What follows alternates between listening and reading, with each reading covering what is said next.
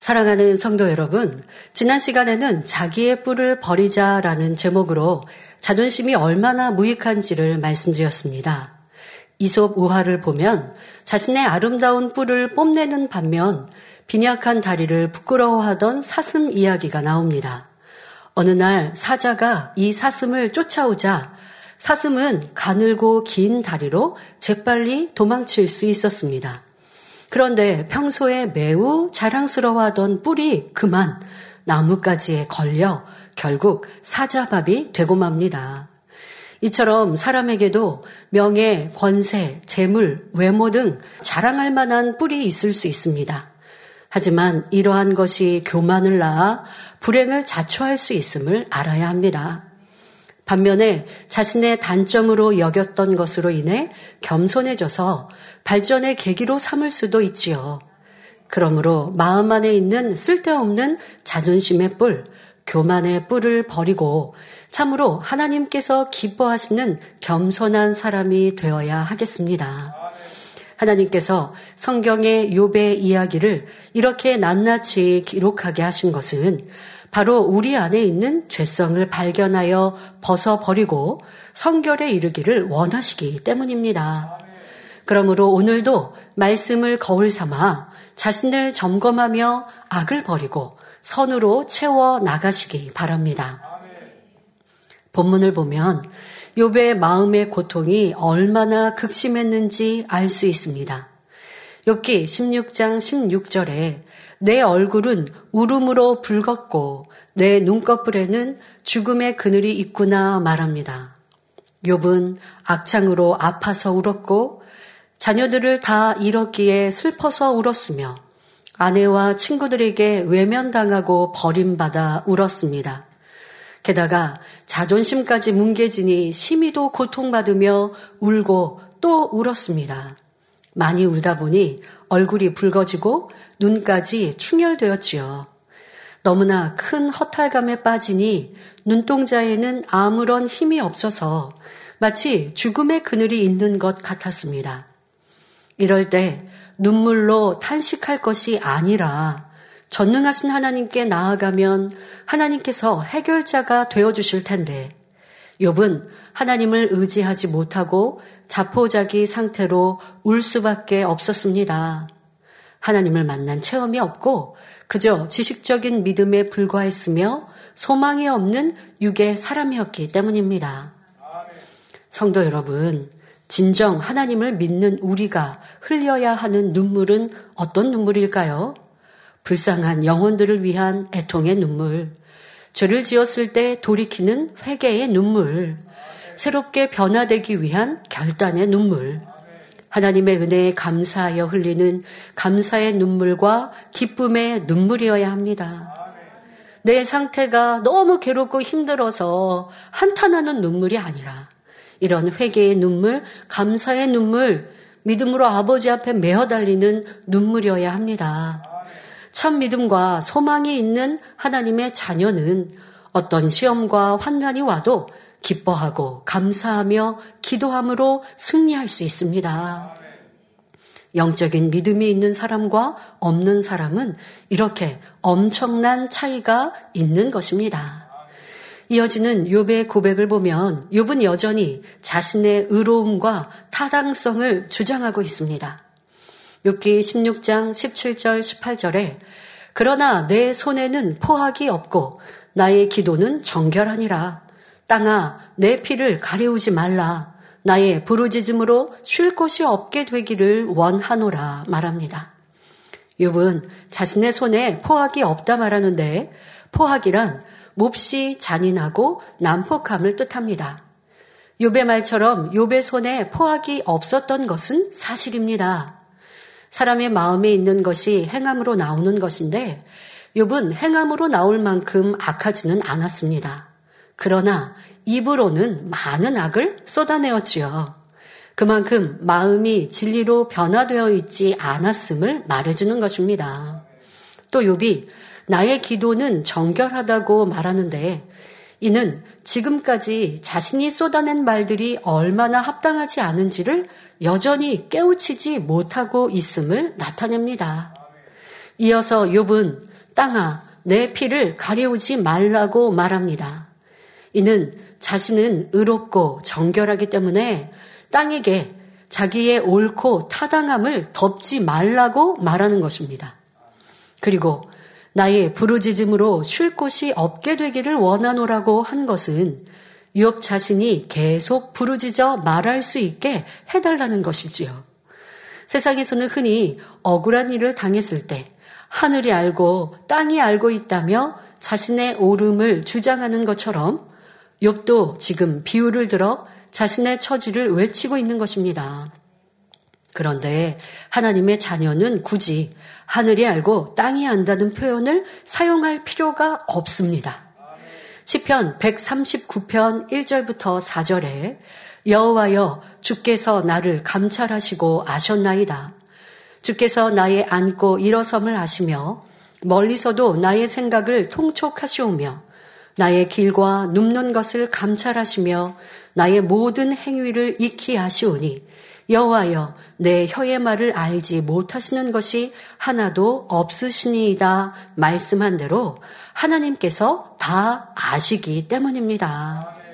뿐만 아니라 히브리서 4장 12절 13절에 하나님의 말씀은 살았고 운동력이 있어 좌우의 날선 어떤 것보다도 예리하여 혼과 영과 및 관절과 골수를 찔러 쪼개기까지 하며 또 마음의 생각과 뜻을 감찰하나니 지으신 것이 하나라도 그 앞에 나타나지 않음이 없고 오직 만물이 우리를 상관하시는 자의 눈앞에 벌거벗은 것 같이 드러나느니라 말씀한 대로 하나님의 말씀으로 조명하면 내 자신이 옳은지 그른지 다 분별할 수 있습니다. 하늘이 알아, 땅이 알아 라고 말할 필요가 없고 아버지 하나님이 다 아신다는 거예요. 또 내 스스로 진리, 말씀으로 비춰보면 옳고 그름을 분별하여 정확히 자기 스스로를 볼 수 있죠. 자, 그러면 된 것이죠. 자, 말씀을 통해 마음을 세밀히 들여다 볼 때 죄악을 발견해 버릴 수 있고 그런 만큼 영원히 잘 되고 강건하며 형통한 복을 누릴 수 있습니다. 또 하나님 앞에서는 그 누구도 그 무엇도 감출 수가 없지요. 때로는 사람들로부터 오해를 받을 수도 있고 억울한 누명을 쓴 채 판단 정죄를 받을 수도 있지만 하나님만은 모든 것을 알고 계시기 때문에 때가 되면 반드시 진실이 드러나게 되는 것입니다. 그러므로 정말 중요한 것은 하나님 앞에서 어떻게 행하느냐입니다. 당장은 손해보는 것 같고 억울하게 당하는 것 같아도 모든 것을 하나님께 맡기고 말씀에 순종하면 하나님께서 기뻐하시고 합력하여 선을 이루어 주십니다. 그런데 많은 성도들이 이런 하나님을 의지하고 믿어드리는 것이 아니라 주변 사람들에게 하소연하며 불평, 원망하며 원통함을 호소합니다. 그러면서 내가 누군가를 붙들고 또 나를 이해해주고 내 편인 사람에게 자기 변명을 하죠. 욥처럼 자기 편에서 자기 주장. 그 주장이 맞아서가 아니라 그냥 내 편에서 나, 내가 옳다고 막 주장합니다. 그런데 상대방 또한 분별하지 못하면 아 그래 나를 옹호할 수 있는데요. 상대방이 정확히 분별하면서 어 그거는 잘못된 것 같다라고 말하면 또 속상하죠. 그래서 또 웁니다. 나를 이해해주지 않는 것 같아 웁니다. 또 아무리 상대방이 날 이해한다고 문제가 해결됩니까? 그렇지 않잖아요. 그러니 또 괴로워옵니다. 이것은 믿음이 아니요. 하나님을 붙드는 참 신앙이 아니라는 것을 알아야 합니다. 이는 하나님을 믿는 믿음이 부족함이며 자신에게서 문제의 원인을 찾지 못하는 모습이지요. 그러니 이렇게 시간이 흐른다고 한들 문제는 해결되지 않는 것입니다. 세상 사람은 그렇게 살아가요. 그러다가 어떻게 하다가 문제가 해결되면 그러면 너무 기쁘고 즐겁게 살 수 있지만 대다수 문제 해결 못하고 왜? 원인을 찾지 못하니. 그러니 불평, 원망 속에 내가 죽지 못해 살아가는 삶들로 살아가는 인생들이 많이 있습니다. 그러나 하나님을 믿는 하나님의 자녀요, 신앙인이라 하면 사람을 붙들고 하소연을 하고 또 내 삶이 원통하여 눈물 속에, 고통 속에 그늘져 사는 것이 아니라 아버지, 하나님의 말씀으로 나를 비춰보고 잘못된 것, 부족한 것을 자신에게서 찾아 해결하면 문제 또한 해결받을 수 있는 것입니다. 이어서 욥기 16장 19절에 욥은 지금 나의 증인이 하늘에 계시고 나의 보인이 높은 데 계시니라 말합니다. 증인이란 증거로 서는 사람이며 보인이란 보증으로 서는 사람을 말합니다. 욥의 모든 결백을 증거할 분과 보증될 분이 하늘 높은 데 계시다는 것입니다. 이 땅에서 자기를 구해줄 사람이나 문제를 해결해줄 사람이 없고 오직 해결해줄 수 있는 분이 있다면 하나님밖에 없다는 것이죠. 자, 이 문장을 들으면, 야, 이제 욥이 정신을 차렸구나. 이제 하나님만 의지하는구나. 라고, 어, 느껴지면 좋은데, 그렇게 보여주면 좋은데, 그런 의도로 말하면 좋은데, 욥은 그렇지 않고 있거든요. 그러니까 이 또한도 하나님께서 해결해 주셔야 해결되는데 하나님이 해결해 주시지 않으니 하나님은 나쁜 하나님이라고 말하고 있는 것이에요. 그러니까 그냥 문장으로 이해하지 마시고 앞뒤의 문맥을 보면 지금 욥은 아직도 자신의 잘못을 깨우치지 못하고 있습니다. 그러면서 욥기 16장 20절부터 22절에 말하지요.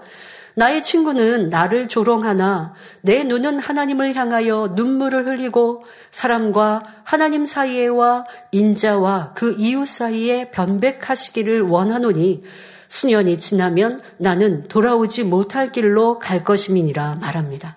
이 또한 얼핏 보면 아 하나님 앞에 눈물로 아랜다고 하니까 하나님만을 의뢰한다라는 뜻인가 생각할 수 있지만 그렇지 않음을 설명합니다. 욥의 친구들과 아내, 일가 친척, 종들까지 욥을 조롱하는 상황이므로 욥은 지금 같은 고백을 합니다. 욥은 친구들이 자기를 조롱한다고 생각하지만 친구들이 보기에는 욥이 너무나 옳지 않기 때문에 그러한 반응을 보인 것입니다. 지금까지 욥의 친구들은 욥을 계속 질타했었죠. 그런데 욥, 욥의 입장에서는 친구들이 잘못되었다. 지금 나는 억울하다 말하지만 욥의 친구들은 욥을 볼 때 그게 아니에요. 지금 우리는 너한테 해줄 말을 하고 있는데 너가 인정하지 않는다. 지금 서로가 서로 계속 자, 상대만 잘못되었다 말하고 있습니다. 욥과 친구들은 서로 자기 자신은 옳고 상대는 틀렸다 말하며 상대가 나를 무시한다고 주장하고 있습니다.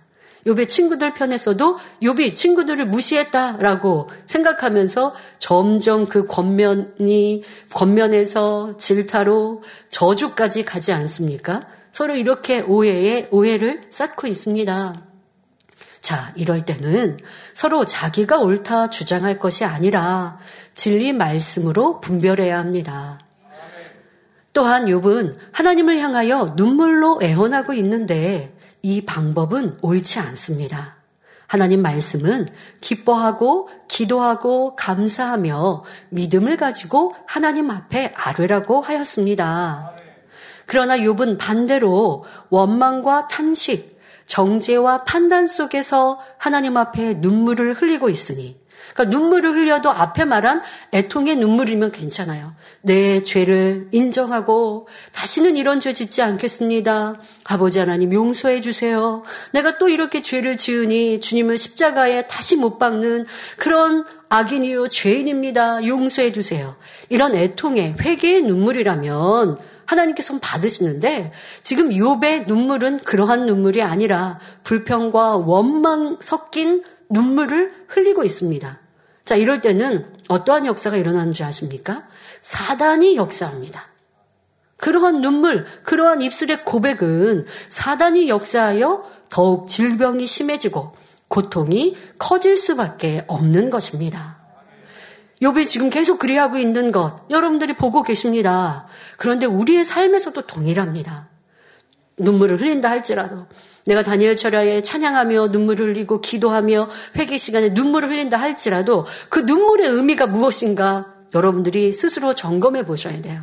내 삶이 너무 힘들고 내가 지금 아픈 데가 너무 고통스러워서 누구도 나를 도와줄 사람이 없어요. 지금 욕과 같이 누구도 나를 도와줄 수 없으니 하늘 하나님밖에 나를 도와주실 수 없습니다라고 천보여 오지없어서 손을 들었지만 불평과 원망의 눈물은 하나님께서 그 손을 붙들지 않으신다는 것입니다. 그러나 나를 철저히 낮추고 인정하며 회개할 때 그렇습니다. 내 잘못입니다. 내가 악했습니다. 내가 판단했고, 내가 정죄했고, 내가 아버지의 은혜를 저버렸습니다. 하고 나의 잘못된 것을 발견하여 철저히 회개하고 돌이켜 빛 가운데 살아가면 원수마귀 사단의 역사는 끝나는 것이요. 하나님이 역사하셔서 문제를 해결해 주시고 응답으로 축복으로 바꿔 주시는 것입니다. 욥은 자신이 항상 옳다고 주장해 왔기에 모든 문제를 사람과 하나님 사이에 변백하기를, 즉 변명하기를 원한다고 말하고 있습니다. 나는 옳은데 하나님께서 나의 옳음을 인정하지 않으시고 이렇게 연단을 허락하시고 고난을 허락하시는데 내가 하나님 앞에도 나의 깨끗하고 온전함을 주장할 수 있어 라고 말하고 있는 것인데요. 이는 참으로 큰 교만이지요. 자, 변명이란 옳고 그름을 가려 사리를 밝히는 것을 의미합니다. 여기서 욥이 그런데 여기서 욥은 이제 사람들 인자 앞에서 또 사람들 앞에서 하나님 앞에서 자신의 옳음을 변, 내가 변명하고 주장하겠다라고 말하고 있는데요. 여기서 지금 인자라라고 말한 욥이 말한 인자는 인자의 의미는 보통 사람을 말하는 것이 아니라 사람의 본분을 갖추고 의와 선을 구별하며 그 도의를 지켜나가는 사람을 뜻합니다.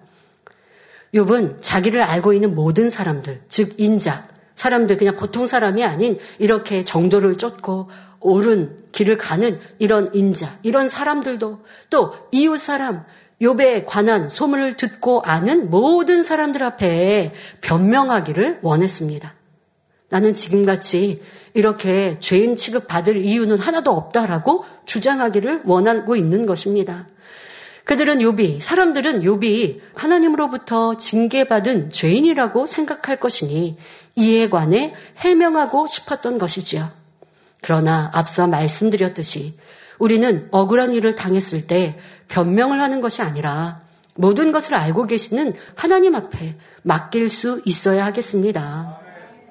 교회 안에서도 가끔 성도 안에 때로는 의견이 다르거나 또 오해가 있을 수 있습니다. 그러면 안 되겠지만 천국 가기 전까지는 마음의 할례를 온전히 이루어가는 그 과정 속에 때로는 옳다, 그르다 하기도 하고 아니면 상대에 대해 무례히 행하여서 신뢰를 범하기도 하고 또 상대방이 나를 오해해서 나쁜 말을 로 전달하여서 내가 나쁜 사람, 이상한 사람이 되는 이렇게 오해를 받는 경우도 혹간 있을 수 있습니다. 여러분은 그럴 때 어떻게 그 일을 풀어가십니까?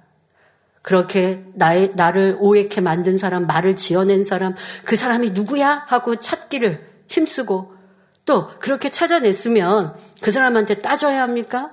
아니면 나를 오해하고 있는 그런 말을 듣고 오해하고 있는 사람들에게 지금 이 욥처럼 다 나를 변명하고 아, 저 사람이 지금 오해해서 나에게 이렇게 했고 악한 말로 나를 이렇게 나쁜 사람으로 만들었는데 그거 아니에요. 하고 사실을 증명하는 여러분들의 입술이었습니까? 아니면 묵묵히 아버지 하나님이 아시니 내가 아버지 앞에 나를 돌아보고 또 상대에게 신뢰를 범한 것, 오해를 산 것은 무엇인가 점검하고 도리어 나를 오해하고 나쁜 말을 지어낸 그 사람에게 나는 더 선을 쫓으리라 진리를 따라 행하리라 라는 마음으로 이러한 상황도 슬프고 괴로운 것이 아니라 순간은 슬프고 괴로울 수 있지만 그러한 감정들도 회개하고 아버지 하나님, 제 마음이 이렇게 작아서 이렇게 오해를 받으니 괴로워하고 슬퍼하고 있네요. 이런 마음, 크고 넓은 마음 갖게 해주세요. 라고 기도하면서 아버지를 기쁘시게 하는 선을 쫓아 이루셨습니까? 그러면 100점에 가깝죠. 그렇게 여러분들이 주어진 상황과 어려움을 진리로 대입하여 승리하셨다면 아버지의 사랑을 듬뿍 받을 거예요. 분명 조금 시간이 지나면 아버지 하나님의 축복을 받을 수 있을 거예요. 그런데 이런 말씀을 들어도 내가 오해를 받은 것 같아요. 아니면 나는 한 50 정도 잘못했는데 100을 잘못했다라고 뭔가 이렇게 더 덧붙여져서 말이 와전됐어요. 그러면 괴롭고 힘들고 내 주변에 있는 그 사람에게 따져 묻지는 않지만 주변에 있는 사람들에게 하소연을 해야 되고 그렇게 하소연만 끝납니까? 나를 나쁘게 말한 그 사람까지 험담하게 되죠. 자, 이런 모습이라면 이 성결의 복음을 듣는 이유가 무엇입니까? 더 좋은 천국을 침노하고 좁은 길 가는 여러분인가요? 아니면 넓은 길 가고 있나요? 아니 되겠습니다. 요배 이 고백 하나의 모습 속에서 우리의 모습을 내가 살아왔던 모습을 어제의 내 모습을 발견할 수 있어야 합니다. 나를 오해하는 사람들이 있으니 나를 어떻게 볼까라고 하면서 이게 빨리 오해가 풀어져야 되는데 라고 생각했는지 아니면 아버지 앞에 맡겨드리고 그리고 나는 진리를 쫓아 기쁨으로 감사로 승리했는지 라고 한다면 여러분들이 아버지의 사랑을 입는 자인가 그렇지 못하는 이유를 발견할 수 있을 것입니다. 우리가 이 땅에 살아가면서 오해받는 일도 또 때로는 거짓말로 누명을 쓰는 경우도 있을 수 있지만 모든 것을 아시는 하나님이 계시니 얼마나 든든합니까? 저는 그런 고백들을 참 많이 했어요. 아버지가 계셔서 하나님이 계셔서 오늘도 살아갑니다. 하나님이 계시지 않으면 이 원통함을 어찌할꼬 가슴이 터지겠죠. 그러나 아버지 하나님이 계시니 그 아버지 하나님을 붙더니 원통할 것도 없고 그 원통함도 아버지가 풀어주시니 그러니 호흡하며 행복하게 평안하게 살아가는 거예요. 성도님들이 제 얼굴을 보시면 평안해 보이십니까? 아니면 수심으로 가득 차 있습니까? 찬양하는, 네, 찬양하는 제 모습, 부활절에 찬양을 하면 저는 사실 죄송하지만 이렇게 부활절 공연을 하고 찬양을 하고 하면 뭐 얼굴에 얼굴 피부를 관리하고 아니면 얼굴에 늘 마사지하고 그래 그렇게 좀 준비를 해야 하는데 저는 사실 죄송하지만 그렇게 못하는 때가 거의 항상 그러합니다. 생각은 해도 아 공연을 이렇게 하니까 그래도 얼굴에 얼굴 마사지라도 해야지라고 생각하는데 그렇게 못하는 날들이 많고 이번에도 또한 당연히 그리했지요. 뭐 시간이 없어서라기보다 좀 마음의 여유가 좀 그렇게 없네요. 그랬지만 아버지의 은혜의 빛으로 두르시면 그러면 충만한 거예요. 성령 내가 성령 충만하면 그러면 다 예뻐지지 않습니까? 그래서 저는 그런 하나님을 의뢰하면서 사역해 가지 무슨 세상을 의뢰하거나 세상의 방법을 써서 예뻐지고 늙지 않고 하지 않거든요. 그런데 아버지 하나님께서 그렇게 보장해 주시고 붙들어 주시니까 감사하죠. 여러분 삶에 내가 사람을 의뢰하는지, 세상 방법을 의뢰하는지, 하나님을 의뢰하는지 점검해 보시고 모든 것, 문제 앞에서만이 아니라 내 마음의 감정 또한, 사람 사이의 일 또한 아버지 앞에 맡겨드리는 우리가 되시면 좋겠습니다. 그런데 문제는 하나님께서 나를 책임져 주실 수 있는 내가 돼야 돼요. 자, 그 방법은 뒤에 또 설명하겠습니다. 자, 본문에 이어서 수년이 지나면 나는 돌아오지 못할 길로 갈 것임이니라 라고 욥은 말하고 있습니다. 욥은 너무나 큰 고통과 절망 속에 헤매다 보니 자신의 생명이 잠시 후면 끝날 것 같기도 하고 수년 후에 끝날 것 같기도 했습니다. 자신의 고통이 언제 끝날지 측량할 수가 없었던 것입니다. 따라서 자기는 돌아오지 못할 길로 갈 것이라고 단정하고 있지요. 그러나 저와 여러분은 하나님의 말씀을 통해 우리가 어디에서 와서 어디로 가는지 잘 알고 있습니다.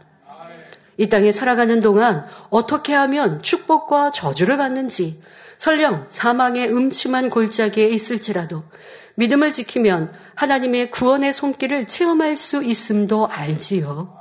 그리고 이 땅의 삶이 다하면 영원한 천국에서 주님과 함께 누릴 영광과 행복을 소망하기에 어떤 상황에서도 절망하지 않으며 하루하루를 믿음으로 승리할 수 있습니다. 그렇게 신앙생활하다 죽음이 앞에 놓였다 해도 사모하던 본향집에 갈 것이니 낙심하거나 힘들어하지 않지요. 하지만 믿음이 없는 사람들은 죽음과 같은 절망이나 삶의 끝에 다다랐을 때 심히 괴로워하며 두려워합니다. 창조주 하나님을 알지 못하고 천국 소망이 없으니 죽음이 가까울수록 인생의 허무함만 느낄 수밖에 없지요. 욥도 하나님을 안다고 했지만 천국 소망이 없으니 입에서 나오는 고백들이 허무와 절망뿐이었습니다. 그래서 본문 욥기 17장 1절에 나의 기운이 쇠하였으며 나의 날이 다하였고 무덤이 나를 위하여 예비되었구나 말하지요. 욥은 좌절과 고통과 싸우면서 점점 지쳐가니 결국 자포자기 속에 기운이 쇠하였음을 고백하고 있습니다. 물론 욥이 정말로 죽을 상황이 되어 자기 무덤이 준비되었다는 것은 아닙니다. 자기 생각 속에서 인생이 다 끝났다고 말하고 있는 것이죠. 흔히 인생의 실패를 거듭해서 더 이상 내려갈 수 없을 만큼 완전히 밑바닥으로 내려갔을 때 이제는 재기할 수가 없고 죽음만 기다린다고 표현합니다. 성도님들 중에도 이러한 고백을 하시는 일이 있었는지요? 육의 삶이 힘들고 어려워서 가족으로 인해 큰 고통을 받으니 내가 죽는 것 같다. 죽음이 나를 기다린다. 라고 표현한 분, 자포자기의 고백을 하신 분들이 있습니까? 그런데요, 꼭 육적인 삶에서만 아니고요, 신앙 안에서도 이런 자포자기와 같은 고백을 하는 분들도 있는데, 이 또한 고쳐야 합니다. 성도님들 중에 성결되기 위해 열심히 죄와 싸워 나가다가 지치는 순간이 오면 공고함 속으로 빠져들어가는 경우가 있습니다.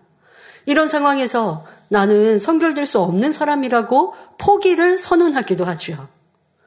그러나 드모데우서 3장 5절에 경건의 모양은 있으나 경건의 능력은 부인하는 자니 이 같은 자들에게서 내가 돌아서라 말씀하십니다. 죄를 버리고 성결되는 것은 내 힘과 능력으로 하는 것이 아닙니다. 나의 노력과 더불어 하나님의 은혜와 능력, 성령의 도우심이 있을 때 죄와 싸워 이길 수 있습니다. 우리는 이러한 경건의 능력을 시인하며 하나님을 의지해 나가야 합니다. 그런데 하나님을 의지하지 않고 내 노력만으로 하려다 보니 힘이 들고 결국 좌절 가운데 경건의 능력까지 부인하고 마는 것입니다. 그러나 경건의 능력은 하나님께서 주시는 것이므로 결코 이를 부인하는 일은 없어야 합니다. 자, 여러분들 변화되기 위해 성결되기에나 이렇게 왔는데 믿음의 성장을 위해 지금까지 왔는데 근데 주변에 있는 사람 보니까 믿음이 좋은 사람도 믿음을 잃어버리기도 하고 시험 들고 낙심하기도 하는데 하면서 이제 믿음의 경주에 대해 포기하신 분들 계십니까? 내가 아니 저 사람 보니까 내가 열심히 달려가 봤자 또 넘어질 수 있는데 하고 핑계 대셨습니까? 그런 핑계는 스스로가 힘들어서 그냥 자포자기 하고 있는 건데요. 절대 안 됩니다. 또 우리 성도님들 그런 말씀하시죠. 내가 변화되려고 기도하고 기도하는데 또 악이 나오고요. 버렸나 싶은데 또 악이 드러나고 이거 언제 변화됩니까? 라고 말씀하시는데 내가 하려 하지 마시고 아버지 앞에 맡겨드리면서 그러나 우리는 주님 오실 때까지 변화되기 위한 노력은 계속해야 돼요. 그래서 많은 성도들이 왜 지쳐하냐? 어느 만큼 하다가 이제 그만하고 싶거든요. 그걸 꾸준히 계속하는 게 힘든 거예요. 지속적으로 계속하는 게 힘든 거예요. 그냥 어느 만큼 해서 믿음이 성장하고 나면 그때는 내가 인정도 받고 칭찬도 받고 쉬엄쉬엄 가고 싶은 거예요. 그럴 수 없어요. 멈추다가는 믿음이 여러분들이 도리어 믿음을 잃어버리면 안 되잖아요. 그런데 자꾸 쉬고 싶은 우리 육의 모습, 육의 속성이 그렇단 말이에요. 신앙 안에서도 변화되기 위해 경계하고 오늘도 내일도 오늘 매 순간도 내 말과 생각을 말씀에 점검하고 그렇게 긴장하며 사는 것 처음에는 긴장하지만 이게 습관이 되면 힘들지 않거든요. 그렇게 여러분들이 가야 하는데 그렇게 온전히 습관이 되기까지 너무 힘들게 무겁게만 생각하시다 보면 이게 포기하게 되는데요. 그래서는 안 됩니다. 그래서 영적으로 이 욕과 같이 내가 낭망하는 고백들, 이런 고백들이 있지는 않았는가. 또 더더욱 연단의 때에 그러한 고백들, 또 어떤 분들은 지금까지 이루었던 신앙 자체를 그렇게 부정해버리고 부인해 버린다면 이 얼마나 어리석은 모습인지요. 그런 모습이 있었다면 철저히 회개해야 할 것입니다. 나는 할 수 없지만 아버지 하나님의 은혜와 능력은 할 수 있습니다. 자, 예를 들어서 세상에서는 수십 년 동안 술과 담배를 즐기던 사람이 이제 건강을 위해 끊어야겠다 결단하고 노력해도 끊기가 쉽지 않습니다. 그런데 이런 사람도 전도를 받아 교회에 나오면 하나님의 은혜가 임하여 그 즉시 술, 담배를 끊게 되었다는 간증들이 많지요. 이처럼 경건의 능력은 하나님께서 주시는 것임을 깨달아 범사에 하나님을 의지할 수 있어야 하겠습니다. 이어서 욥은 욥기 17장 2절에 나를 조롱하는 자들이 오히려 나와 함께 있으므로 내 눈이 그들의 격동함을 항상 보는구나 말합니다. 욥은 친구들이 자신을 위로해 주기는커녕 도리어 조롱하고 있다고 말합니다. 그동안 자신이 쏟아냈던 말들로 인해 친구들이 격동한다는 사실을 여전히 알지 못하니 이렇게 말하는 것입니다. 욥 자신의 잘못은 인정하지 않으므로 친구들이 격동하는 모습을 보고 고통스러워하는 것이지요. 손뼉도 마주쳐서 소리가 나는데 지금 욥은 상대방만 잘못했다라고 친구들만 잘못되었다라고 말하고 있, 습니다 이처럼 사람들은 본인의 실수나 잘못으로 상대에게 근심을 끼쳐놓고도 도리어 큰 소리 치는 경우가 많습니다. 나로 인해 상대가 고통받고 근심하고 격동하는데 저 사람은 왜 그래? 이런단 말이에요.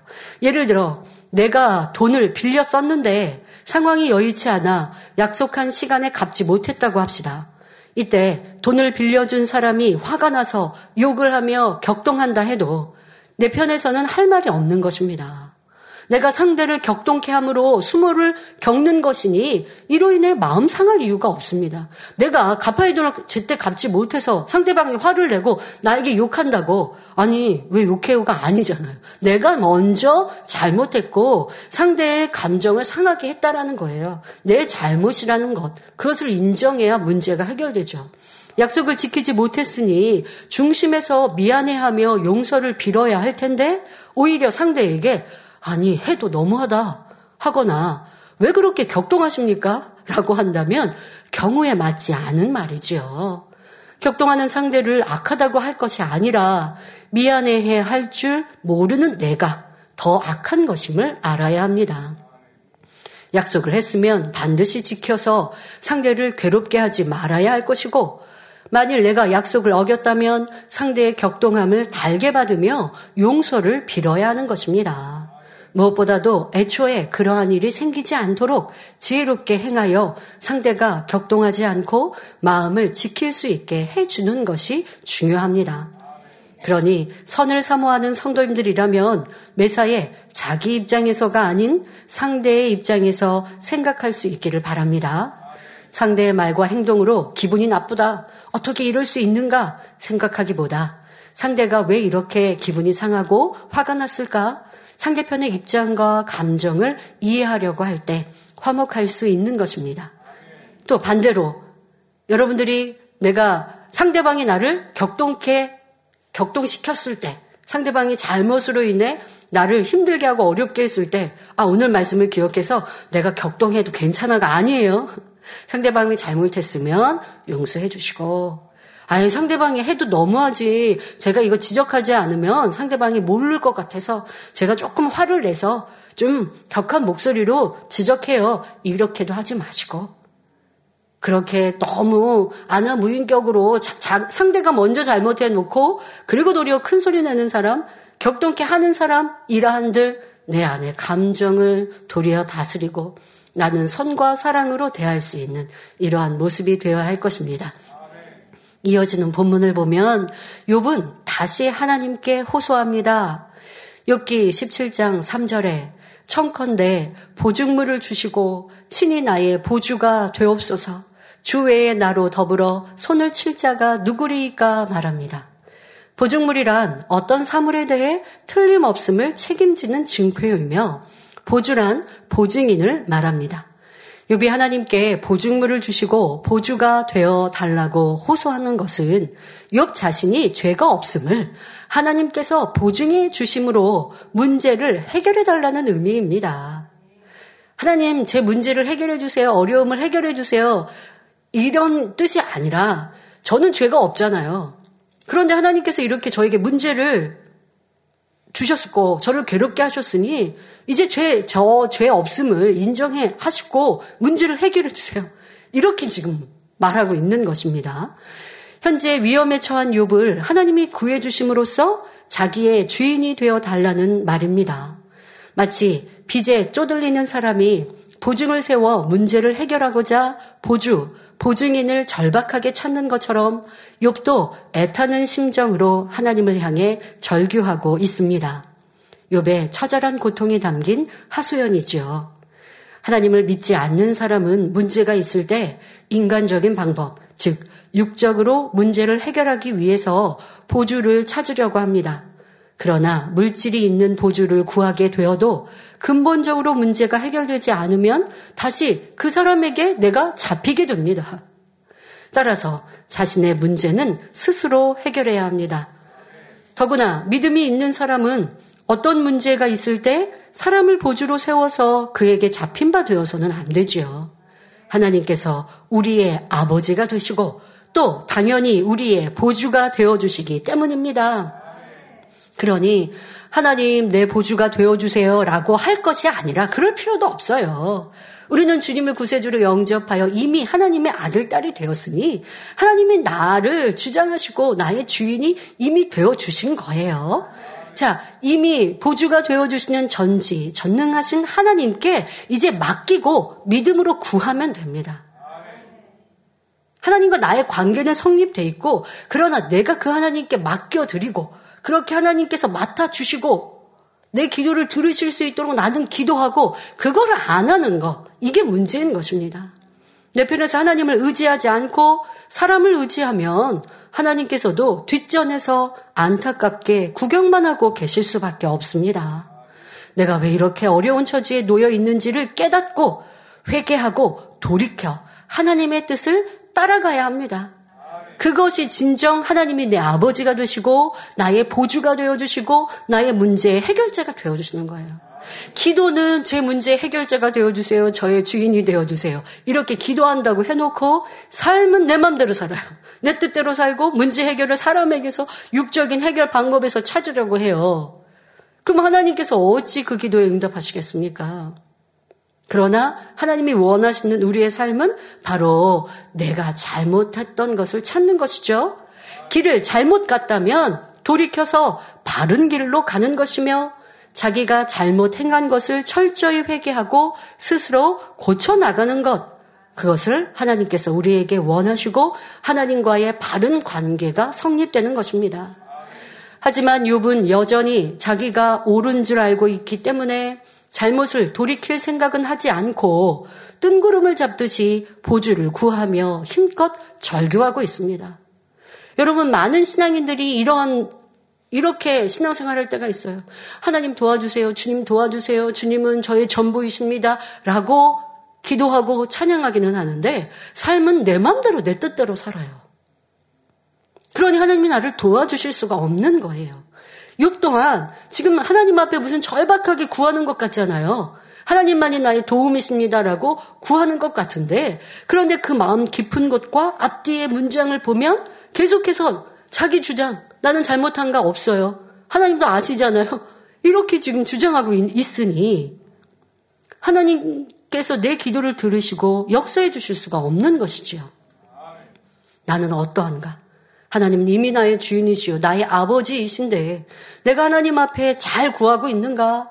하나님께서 내 기도에 귀 기울이실 수 있도록 회개하고 돌이키는 삶을 살아가고 있는지 점검해 보아야 합니다.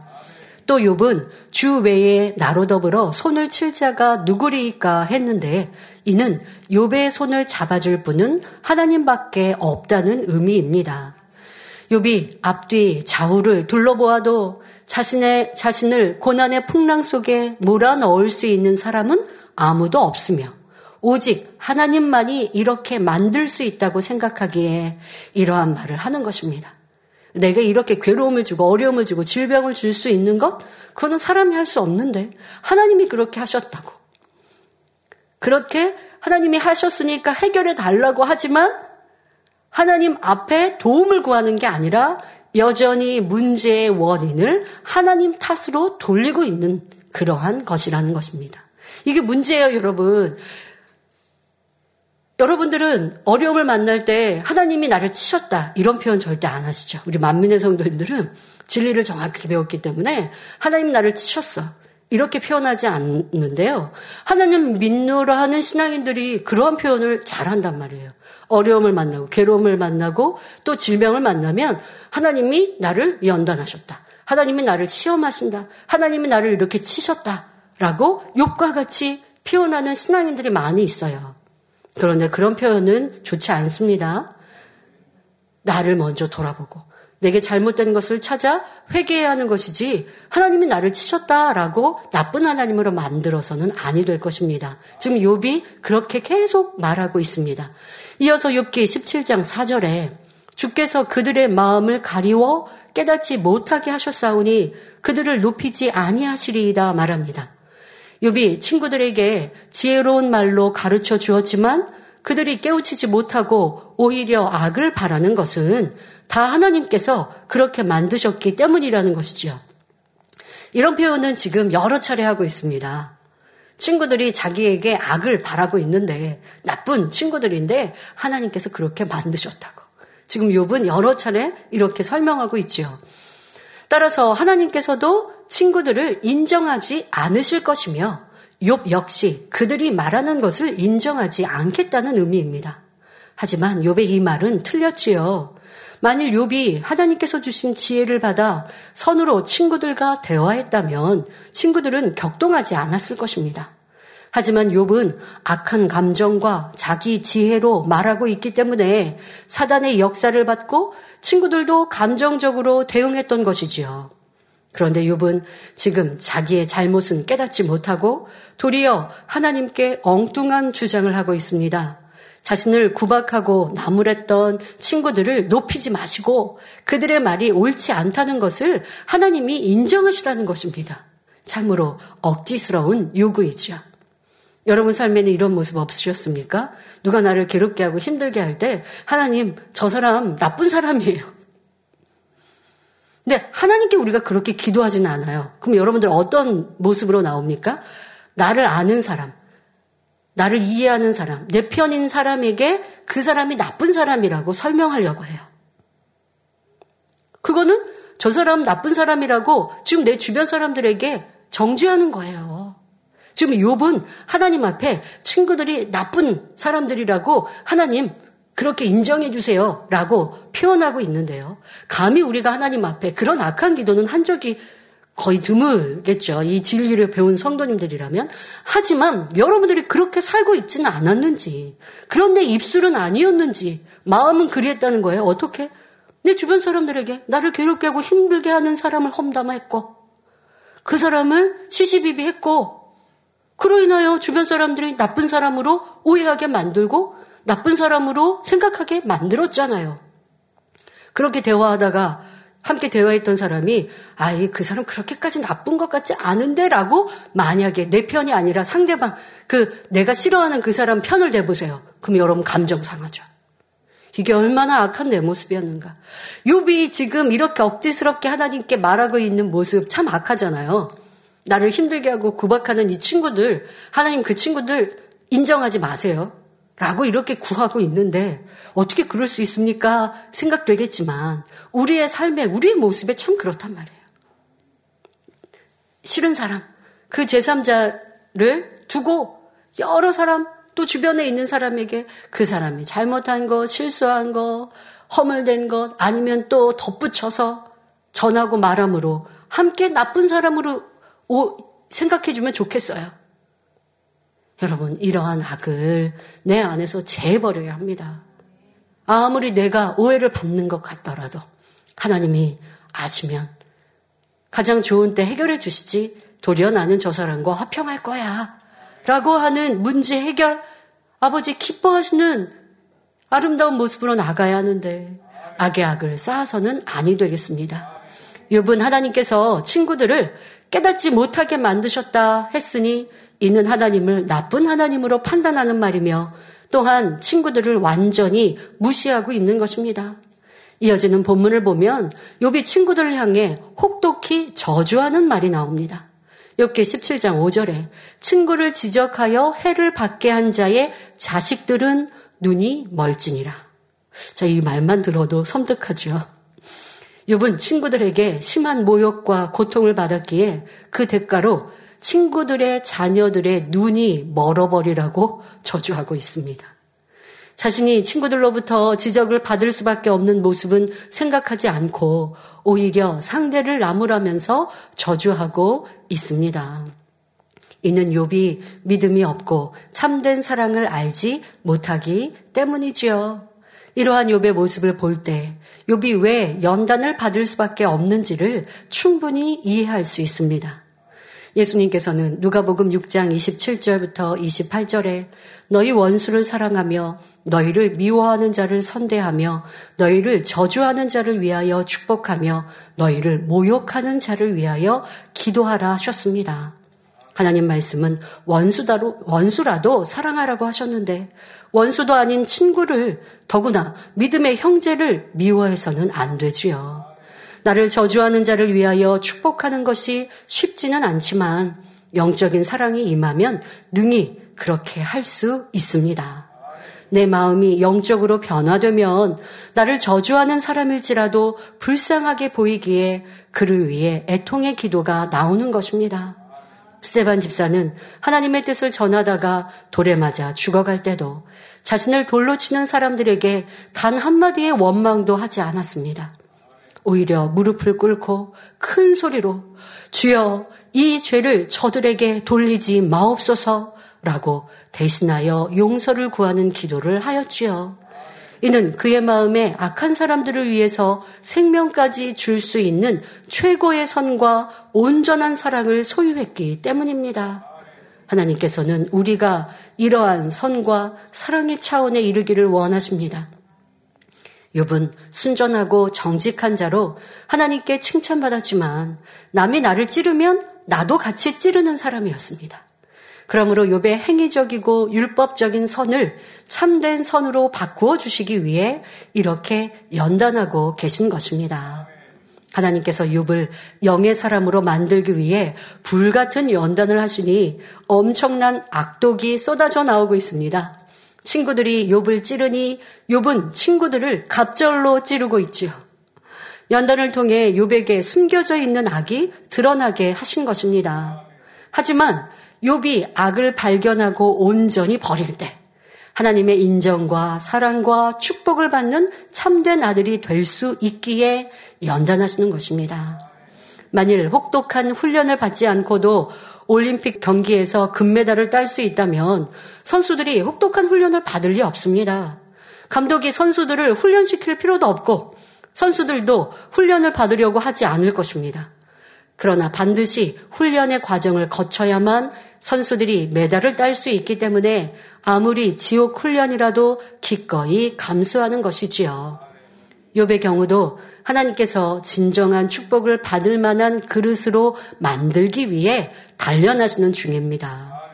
그런데 하나님께서 복을 주시기 위해 연단하시는 경우라 해도 결국은 자기 안에 감춰졌던 악이 드러난다는 것을 알아야 합니다. 나에게 악이 있기 때문에 연단을 통해 드러난 것이지 원래는 없었던 악을 하나님께서 만드신 것이 아니지요.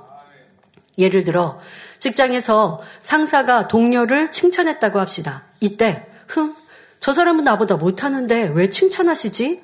이런 마음이 든다면 내 안에 얼마나 악이 많은지 돌아보아야 합니다.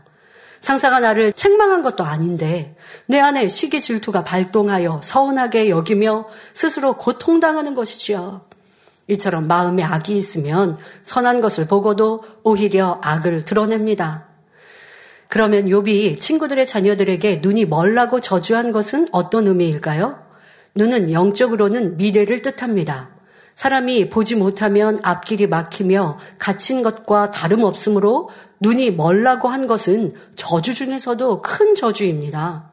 더구나 자녀는 집안의 대를 이어나가는 줄기와 같은 존재인데 눈이 멀라고 했으니 엄청난 저주이지요. 앞서 욥기 15장에서 친구 엘리바스도 욥을 저주하였습니다.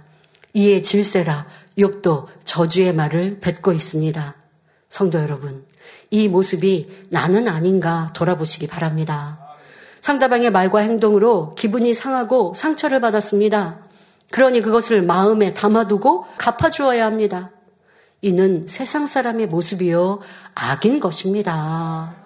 이런 모습으로는 하나님의 자녀를 할 수 없습니다. 우리는 욥기 강해를 통해 나의 말과 행동, 마음과 생각까지 돌아보아 모든 악독을 발견하고 신속히 벗어버리는 사랑스러운 자녀로 나와야 하겠습니다. 결론을 말씀드립니다. 사랑하는 성도 여러분, 나란히 놓인 평행선은 아무리 오랜 시간이 흘러도 서로 만나는 일이 없습니다. 자기 주장을 굽히지 않고 옳다 고집하는 사람들도 이와 같습니다. 만일 욥이 친구들의 권면을 받아들였다면 문제가 벌써 해결되었을 것입니다. 하지만 욥의 자존심과 고집으로 자기 입장에서 자기 주장만 하고 있으니 연단이 계속되고 있지요. 주님을 사랑하는 성도라면 누구와도 다투거나 큰 소리를 내지 않고 화목하게 지내기 원할 것입니다. 그럼에도 사소한 일로 다투고 감정이 상해 불목하는 이유는 자기 유익을 구하는 마음, 내 입장, 내 생각이 앞서기 때문입니다. 그러나 비질리가 아니라면 상대에게 맞춰줄 때 당장은 손해보는 것 같아도 그 자체가 하나님의 기쁨이 되므로 결국 응답과 축복으로 돌아옵니다. 그러므로 마치 소금이 맛을 내기 위해 형체도 없이 녹아지는 것처럼 나, 내 감정, 내 유익, 자존심, 나 보기에 의로움을 벗어버리고 희생하고 양보하는 주님의 마음을 닮아가시기 바랍니다. 그리하여 주님 앞에 당당히 서며 내 사랑하는 신부라 칭찬받는 모든 성도님들이 되시길 주님의 이름으로 축원합니다.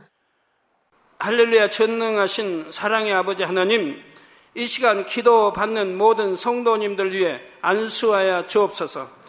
GCN 방송과 인터넷과 화상을 통해 기도받는 지 교회와 지 성전 그리고 전 세계 하나님의 자녀들 위에도 시공간을 초월하여 역사하여 주시기를 원합니다. 믿어지는 믿음을 주시고 부정적인 생각과 의심의 세력을 물리쳐 주옵시며 모든 시험 환란도 물리쳐 주옵소서. 머리부터 발끝까지 오장 육부 뼈 마디마디 온몸의 신경 조직 세포 등 아픈 곳마다 성령의 불로 태우시고 근본의 빛으로 역사하여 주옵소서. 예수 그리스도의 이름으로 명하노니 원수마귀 사단 모든 질병 균 연약함아 물러가라 빛이 여임하라 모든 불친 난치병도 성령의 불로 태워 깨끗하게 역사하여 주옵소서. 말라리아를 비롯한 모든 풍토병도 물리쳐 주옵소서. 깨끗함을 입을 지어다. 감기, 기침, 열, 몸살, 독감 등 각종 유행성 질병도 다 물러가라. 어떠한 유행성 질병 균도 틈타지 않게 지켜 주옵소서. 위암, 폐암, 간암, 유방암, 자궁암, 대장암, 피부암 등 각종 암과 에이즈, 백혈병, 뇌졸중, 고혈압, 저혈압, 심장병, 폐병, 위장병, 당뇨, 부인병, 피부병, 갑상선, 질환과 모든 염증도 깨끗게 하여 주옵소서. 소아마비, 중풍, 관절염, 디스크도 온전케 하여 주옵소서. 요통, 두통, 신경통을 비롯한 모든 통증은 사라질지어다. 간질, 자폐증, 우울증, 조울증, 노이로제 등 모든 정신 질환도 물러가라. 모든 마비된 것도 풀어지고 일어나 걷고 뛸지어다. 눈도 잘 보이게 하옵시고 귀도 잘 들리게 하여 주옵소서. 소경은 눈을 뜨고 기머거리는 들으며 벙어리는 말할지어다. 각종 사고 후유증도 깨끗게 하시고 부러진 뼈도 붙여 주옵소서. 화상 입은 것도 온전케 하옵소서. 화기야 물러가라. 열도 물러가라. 아버지 흉터도 나지 않게 역사해 주시기를 원합니다. 마약을 비롯하여 각종 약물과 독극물 중독도 깨끗함을 입을 지어다. 죽은 신경과 세포가 살아나며 죽은 자도 살아나게 하여 주옵소서. 잉태어 축복도 주시기를 원합니다. 잉태 축복을 받으라 예수 그리스도의 이름으로 명하느니 원수마귀 사단을 하늘 공중 곳에 잡은 악의 영들아 물러가라. 그의 사자들도 물러갈 지니라. 이 땅의 악한 영, 더러운 영, 거짓되고 간사한 영, 이간질하고 미혹하는 모든 어둠들은 물러가라. 모든 흉악의 결박을 풀고 어둠아 물러가라. 빛이 여 임하라. 아버지 하나님 부르짖어 기도할 수 있는 능력을 주시고 죄를 버리고 성결될 수 있는 능력을 주옵소서. 영혼이 잘됨 같이 범사에 잘되게 하시고 가정의 복음화도 이루어 주시길 원합니다. 한 주간도 모든 사고와 재앙으로부터 지켜주시고 불통이 없는 형통한 삶을 살 수 있도록 축복해 주옵소서. 성령의 불담으로 청군 천사와 주님의 불꽃 같은 눈동자로 모든 하나님의 자녀들과 가정, 일터, 사업들을 지켜주시기를 원합니다. 학생들에게 지와 명철을 더하시고 공부도 할 수 있는 뜨거운 마음과 열정도 더하여 주옵소서. 마음과 생각을 세상에 빼앗기지 않도록 지키시고 하나님을 뜨겁게 사랑하는 학생들로 축복하여 주옵소서. 하나님의 자녀들이 먹으나 마시나 입으나 무엇을 하든지 하나님 앞에 영광 돌리는 삶이 되게 축복하여 주시기를 원합니다. 나는 하나님을 만났노라 체험했노라 응답 받았노라 축복 받았노라 간증하는 입술이 되게 역사하여 주옵소서. 아버지 하나님 감사합니다. 홀로 영광 받으옵소서. 우리 주 예수 그리스도의 이름으로 기도하옵나이다. 아멘.